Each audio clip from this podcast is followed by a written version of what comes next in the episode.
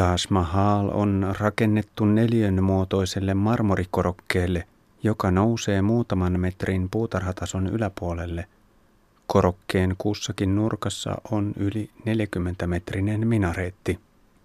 Itse mausoleumi on kuin kulmistaan pyöristetty kuutio, jonka sivut ovat 35 metrisiä. Kuution päällä on valtava sipulikupoli, jota ympäröi neljä pientä kupolia – Kuution jokaisella sivulla on iso holvikaarisyvennys, jota reunustavat kahdessa kerroksessa pienemmät holvikaarisyvennykset. Mausoleumin valkoisen hohtavia seiniä koristavat puolijalokivistä tehdyt runsaat ornamenttiupotukset. Koristeelementteinä ovat muun muassa Koraanin suurat, jotka on kirjoitettu vanhoilla persialaistyylisillä arabian aakkosilla. Perinteisesti islam on kieltänyt jyrkästi ihmisiä esittävän kuvituksen, koska sen on ajateltu johtavan epäjumalan palvontaan. Tämän vuoksi islamilainen taide on keskittänyt voimavaransa ornamenttien ja erilaisten kirjoitustyylien kehittämiseen. Jo pelkkä raaka kansan populaariarabia on kaunista – mutta kalligrafian hienostuneimmat muodot ovat parhaimmillaan mykistäviä luomuksia, ja juuri tällaiset puolijalokiviupotuksista tehdyt taivaallisen kauniit säkeet kiipeilevät taas Mahalin valkoisilla seinillä. Sisällä hämärässä Shah Jahanin ja Mumtaz Mahalin kivisiä hauta-arkkuja ympäröi pitsimäiseksi kaiverettu marmoriaitaus – Mausoleumin ainoa epäsymmetrinen kohta ovat juuri haudat, sillä hallitsijan arku on isompi ja se nousee korkeammalle. Mausoleumikorokkeen kummallakin puolella on punainen laatoitettu aukea ja aukean reunassa punainen hiekkakivimoskeija, jonka kupolit ovat valkoista marmoria. Moskeijoissa ei ole ovia ollenkaan – Sisään vievät avonaiset korkeat holvikaariportit. Moskeijat sekä mausoleumi sijaitsevat pitkän puutarhan päässä Jamunajoen rannalla. Kokonaisuus on häkellyttävän kaunis ja harmoninen. Se on kuin symmetrian voitto inhimillisestä epätäydellisyydestä. Se on kuin rukous, joka tavoittelee taivasta ja jolla vajavainen ihmislaji etsii olemassaololleen siunausta täydellisyyden edessä.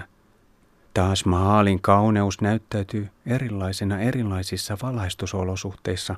Sitä voi ihailla aamun herkässä valossa, päivän räikeässä kirkkaudessa ja illan pehmeässä hämärässä. Täydenkuun aikaan se saa ylleen yön mystisen vaipan. Sadekauden synkät pilvimassat – luovat syvän kontrastin mausoleumin vaaleuden kanssa. Kiire kaikkoa taas Mahalin arvokkuuden lähellä ja tunnit kuluvat huomaamatta. Alun perin en aikonut vierailla taas Mahalissa, koska olen vuosien varrella jo kolmasti käynyt täällä.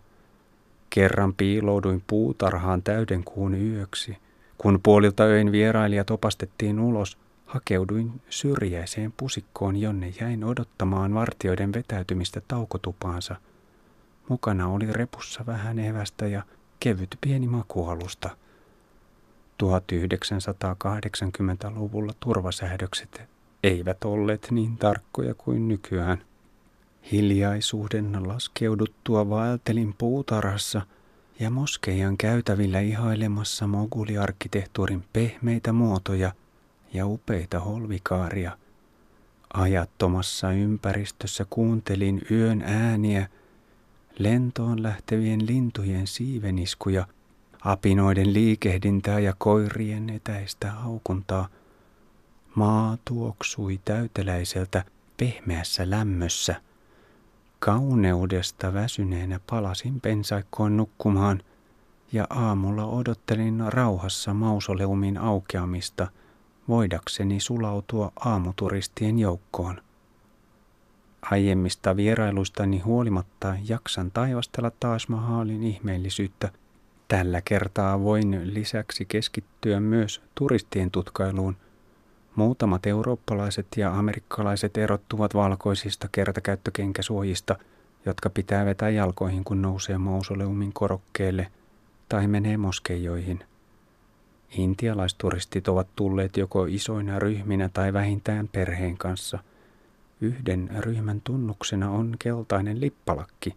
Hieno sari päällä vaeltavat lippalakkiset keski-ikäiset naiset näyttävät koomisilta – erityisesti näin harmonisessa ympäristössä. Intia on loputon että kulttuurien kohtaamisesta kiinnostuneille. Saan irrotettua isoja hymyjä, kun hiivin ryhmäkuvaa ottavan miehen viereen räpsimään kuvia kolme nelikymppisten seurueesta.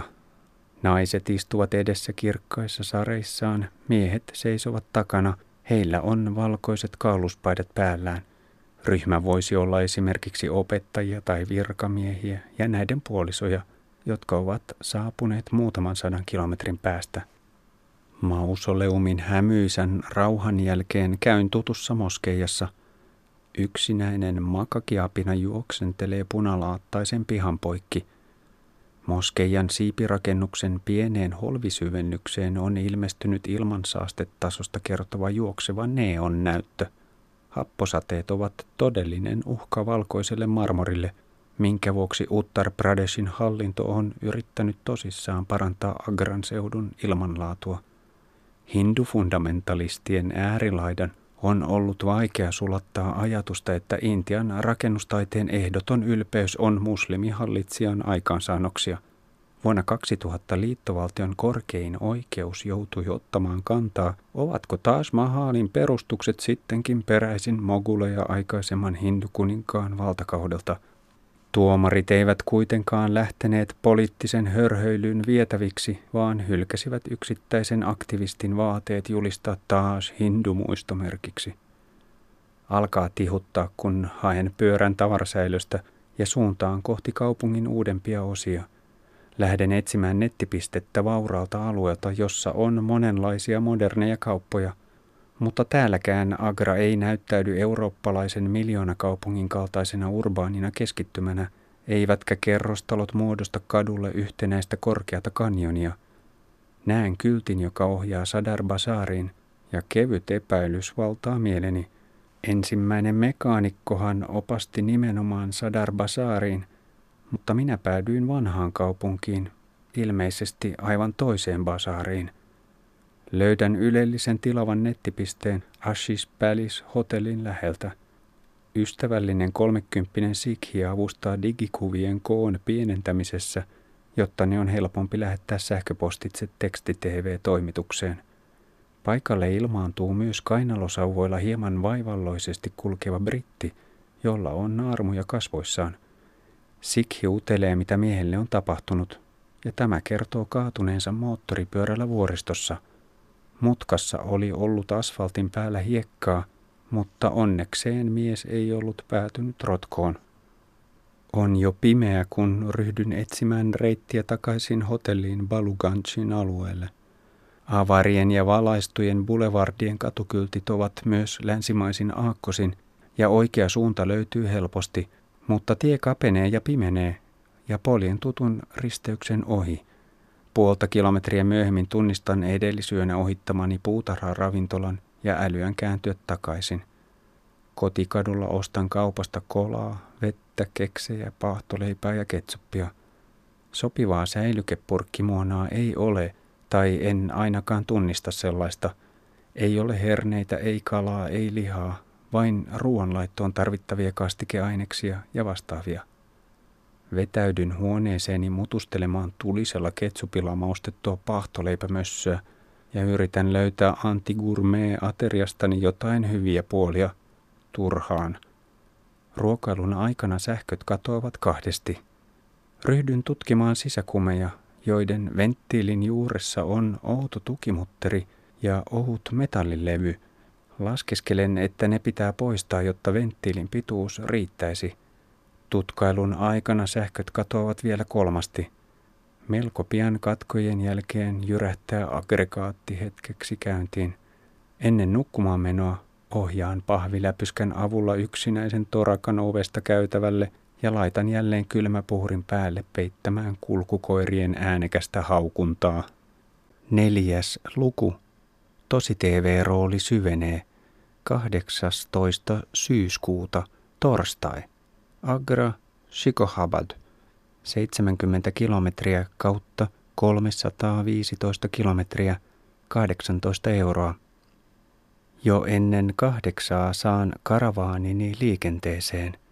Aamu on raikas, kun polkaisen kohti punaista linnoitusta. Tiellä on vain vähän kaksi- ja kolmipyöräisiä.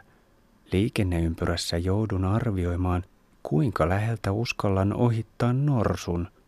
Valtava nisäkäs etenee niin vakaasti kuljettajansa kanssa, että jätän turvaväliä vain vajaan metrin. Hämmennyn kuitenkin sen verran, että valitsen väärän poistumisliittymän.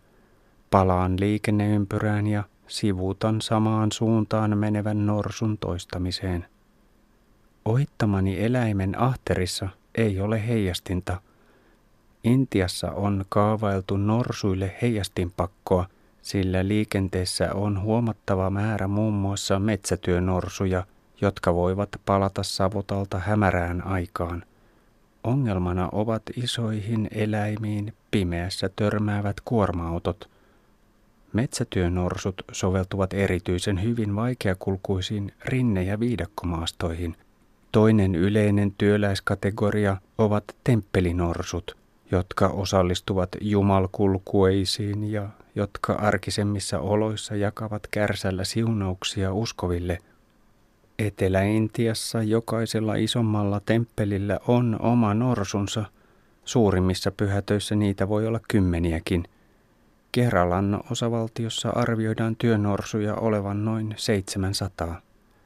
Kaikkiaan Intian niemimaalla on yhteensä 20 000-25 000 eläintä. Villinorsut nousevat uutisotsikoihin etenkin silloin, kun ne riehaantuvat maaseudulla ryystämään kyläläisten panemat juhlauluset. Yksi hindulaisuuden suosituimmista jumalista on norsunpäinen Ganesha, joka edustaa hyvää onnea ja uutta alkua.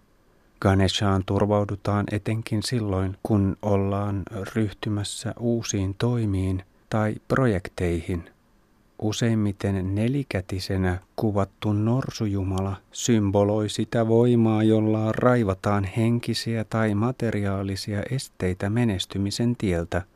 Vaikka Ganesha kuuluu mytologiassa Shiva-jumalan perheeseen, häntä palvovat suuntausrajojen yli myös visnulaista hindutraditiota seuraavat.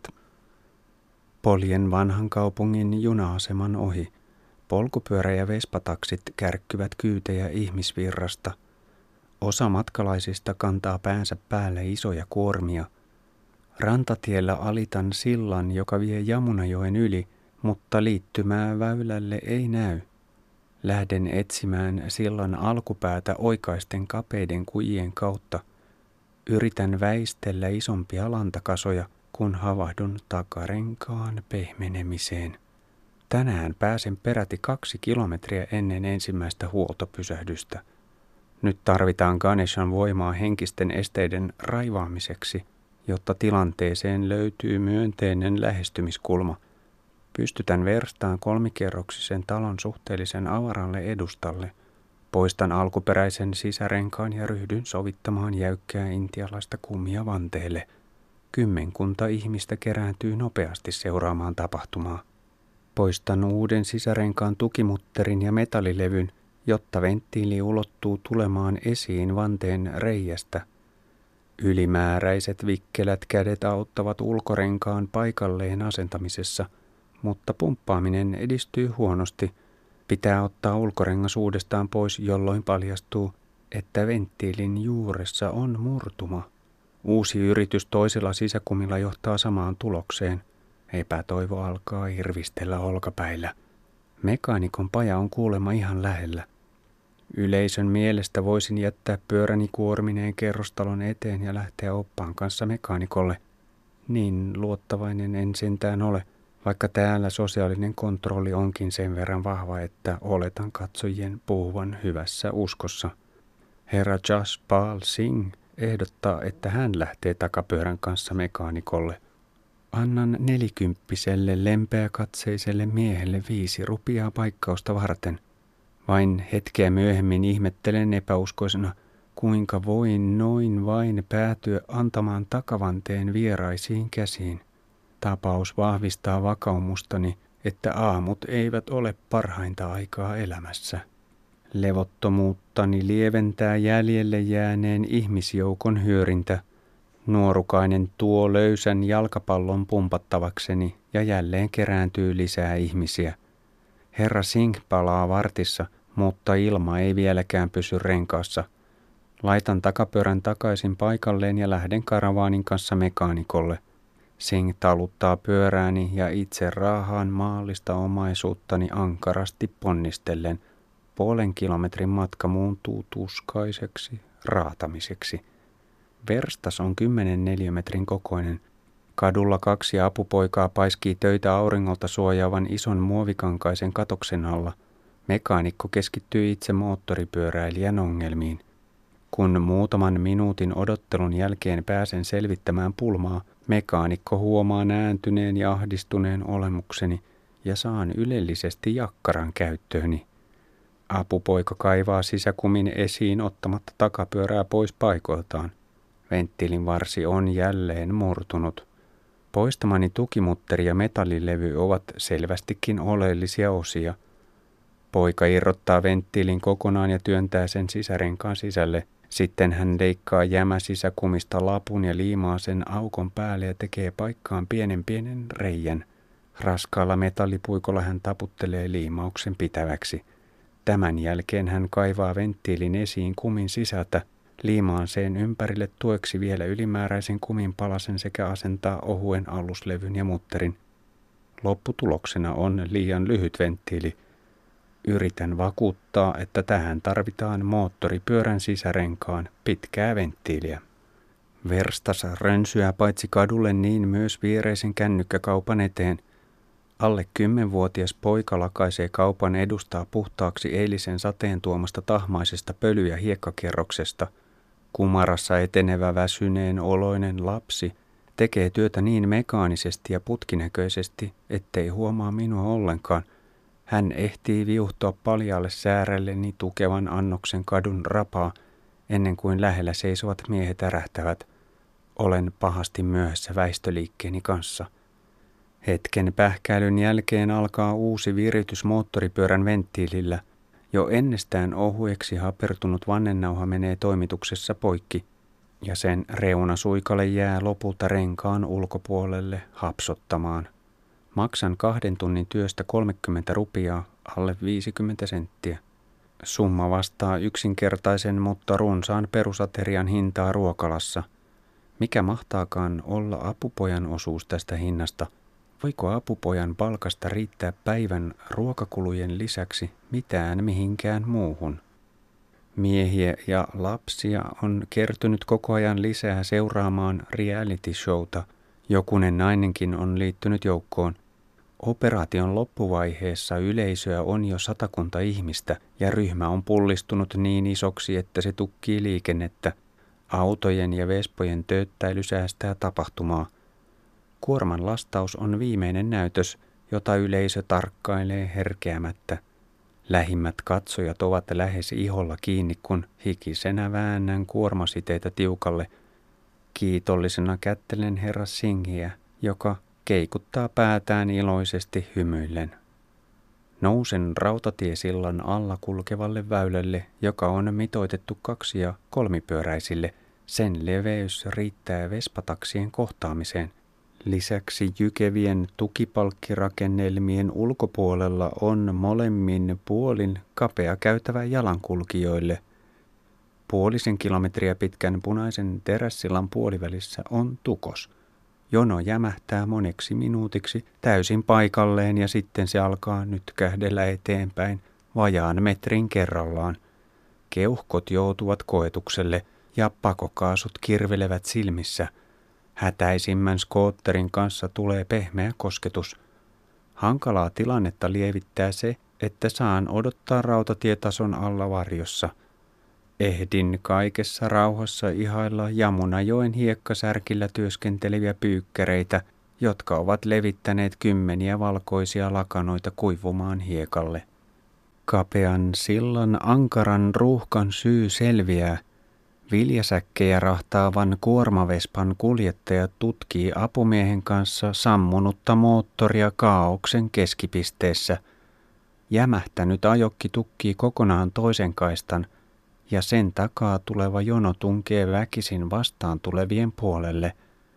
Tukoskohtaa lähestyvät jonot pullistelevat kärsimättömistä ohittajista naapurikaistalle – estäen näin jo varsinaisen ahtauman ohittaneiden kolmipyöräisten etenemisen. Pattitilanne purkautuu hyvin hitaasti, kun liikennevirta joutuu suodattumaan useamman sumppukohdan läpi ahtaalla väylällä. Kun vihdoin pääsen pois sillalta, pysähdyn kadun viereen banaanikärrylle. Lähipusikoissa vilahtelee makakiapinoita ja myyjä innostuu houkuttelemaan yhtä kuvattavaksi – Jälleen reality show katsojien joukko alkaa kertyä paikalle.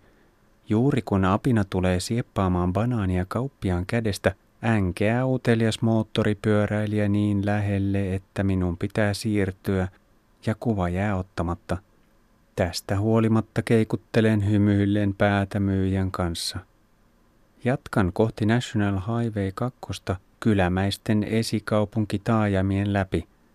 Tiellä on isoja lätäkkökuoppia, joista syvimpiin on ladottu tiilikerroksia tiepohjan ryhdistämiseksi. Rajusti rakoilevalla asfaltilla on runsaasti savea ja siellä missä tie on jo kuivunut, on kerros helposti pölyävää hienoa maa-ainesta.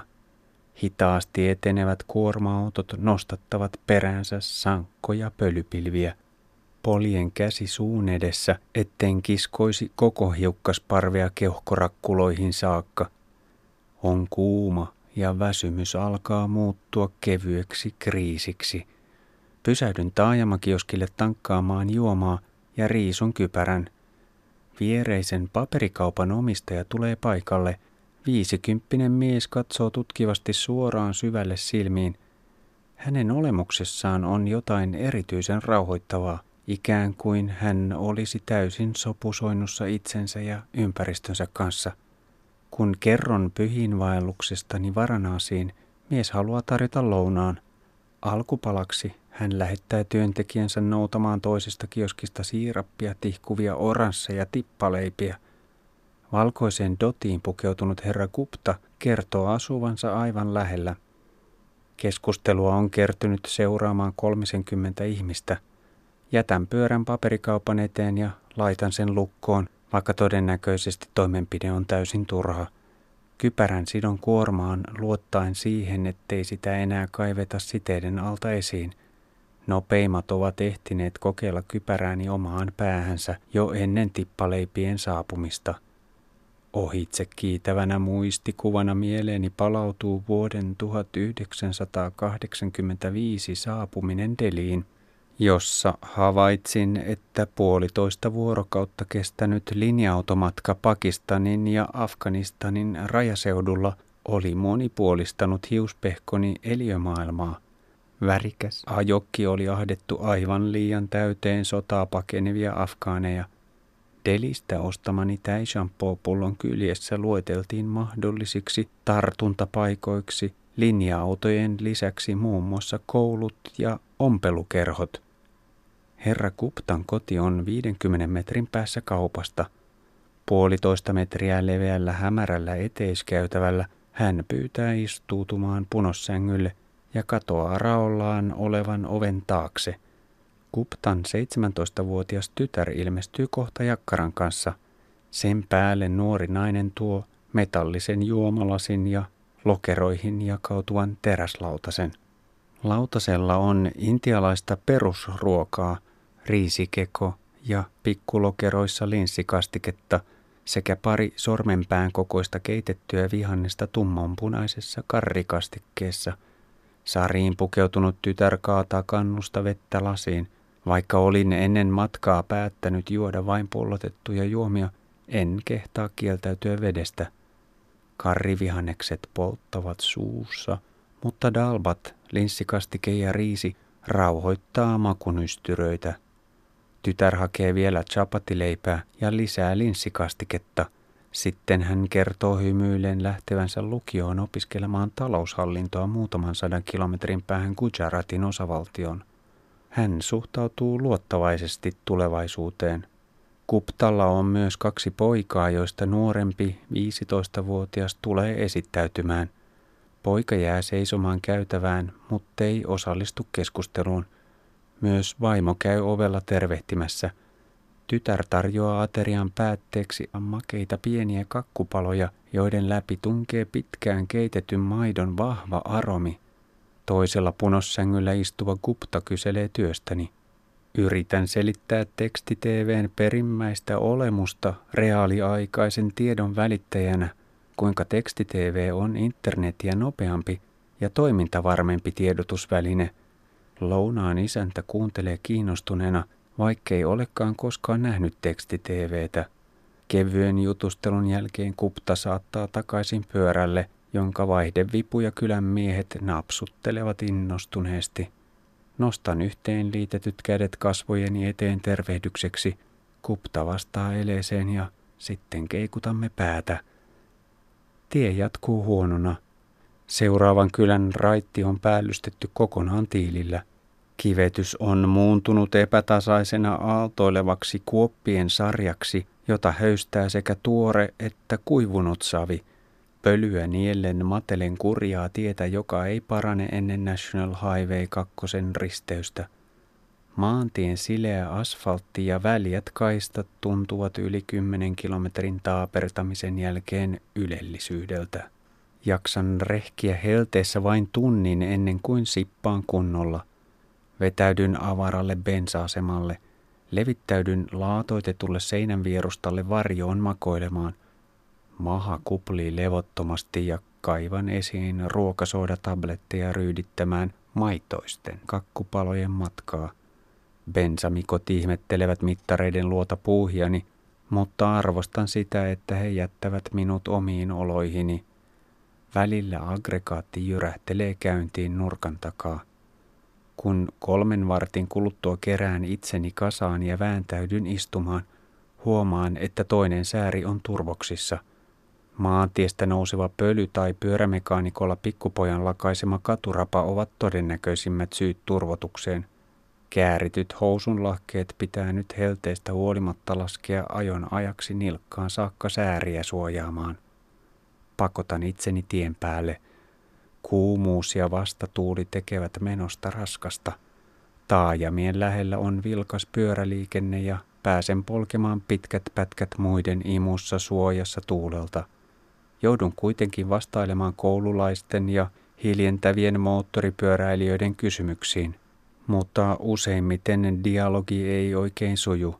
Finland, ah, England, no Finland, England. Pysähdyn maantieruokalaan syömään chapatia. Ravintolassa on sisällä neljä köysipunossänkyä, joissa on miehiä iltapäivälevolla – Omistaja seuraa TVstä Bollywood-saippua-operaa, jota säästää liioitelun dramaattinen musiikki. Viereisessä pöydässä poliisit syövät dalbatiaan ja yksi tulee kyselemään, mistä olen kotoisin. En tiedä tunnistaako mies Finland-sanaa, mutta hän keikuttaa päätään hyväksyvästi. Achaa. Ravintolan maalattialla juoksentelee hiiri ja pari mustarastaan kokoista mainalintua nokkii pudonneita ruohomurusia – Mainalinnun mustia poskia komistaa kirkas keltainen viiru. Kun katselen lintuja, alkaa silmäluomiani painaa ja torkahdan tuolille vartiksi. Heräilen hyvissä ajoin ennen kuin Radio Suomen Marko Miettinen soittelee kuulumisten perään. Nauraen selitän rengas rikkosuman vauhdittamaa sosiaalista rooliani. Kampean itseäni uudestaan satulaan. Ohitan kyliä muutaman kilometrin välein. Isompien taajamien läpi kulkee maantien rinnalla kapea paikalliskatu sementti- tai tiiliaidan toisella puolella. Rinnakkaiskaduilla on usein kymmeniä metrejä pitkiä lätäköitä. Keskusristeyksissä on seisahtuneiden pikkubussien, linja-autojen, vespa- ja polkupyörätaksien rönsyiliviä parvia, jotka täytyy ohittaa tarkkaavaisesti, sillä liikkeelle lähtijät eivät viestitä aikeistaan – Huolettomien jalankulkijoiden aivoitukset ovat vaikeammin ennakoitavia kuin lehmien tai vesipuhveleiden. Pujottelu lievässä kaauksessa nostaa adrenaliinia ja kiihdyttää polkemisen rytmiä.